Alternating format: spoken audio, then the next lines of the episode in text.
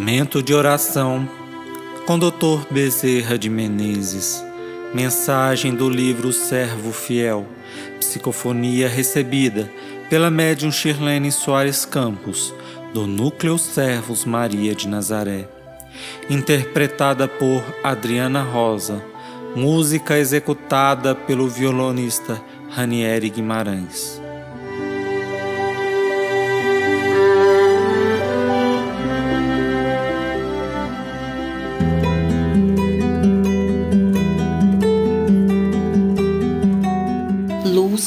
Salvadora.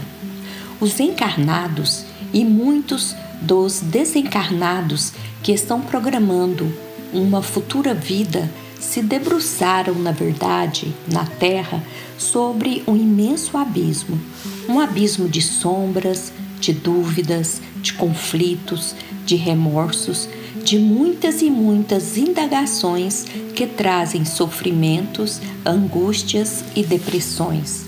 Nesse abismo, nós encontramos a luz que é capaz de mostrar o fundo do poço, que é o Espiritismo, que é o esclarecimento da vida após túmulo.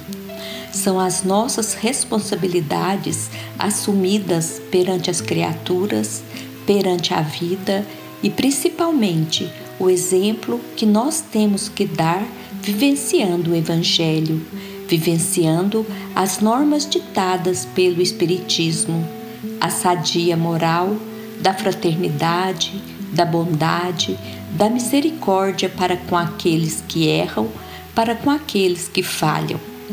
Todos que abraçam a doutrina realmente se sentem muito mais fortalecidos. Muitos abraçam a doutrina depois da dor de sofrimentos enormes.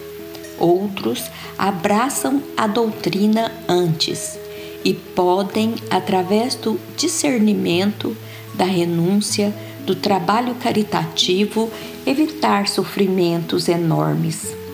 Aquele que mergulha na depressão, caindo nas malhas sombrias da obsessão, é porque se tornou invigilante e muitas vezes se deixou levar por entidades que sabiam o quanto ele seria produtivo na luz e procuraram arrastá-lo para as sombras, inutilizando seu potencial e muitas vezes transformando a criatura no exemplo negativo até perante ela mesma.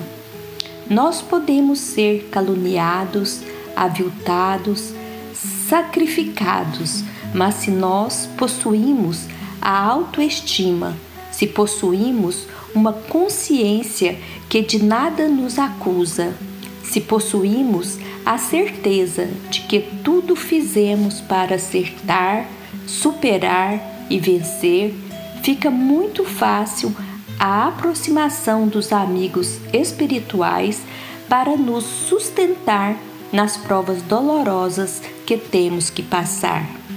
Jesus foi o grande médium de Deus. Deu exemplos dignificantes para aqueles que queriam ver a luz e para aqueles que recusavam a luz. Deu exemplo para aqueles que traziam a enfermidade do corpo e foi o grande médico das almas. Para aqueles que traziam a enfermidade da alma, foi o grande caminho para que encontrassem a boa nova redentora. Mesmo aquele que está doente do corpo precisa muito do Espiritismo, porque a criatura sobre o látego da dor precisa da fé para suportar os seus sofrimentos. Precisa realmente da transfusão de bioenergia para ela mesmo auxiliar no seu processo de recuperação. A pessoa que nada espera da vida constantemente dinamita o seu organismo. A criatura que foi cirurgiada ou que está hospitalizada, se não tem fé e é envolvida pelo derrotismo ou pelo pânico, também dinamita seu organismo É necessário, então, que haja muita fé, muitas esperanças, muita certeza de que estamos sob a permanente guarda do Pai Celestial, para que o corpo fraco seja sustentado em espírito forte e vice-versa. Em qualquer situação, meus filhos, o Espiritismo e a fé bem consolidada será sempre saúde, equilíbrio, apoio, bênção e roteiro para todas as almas.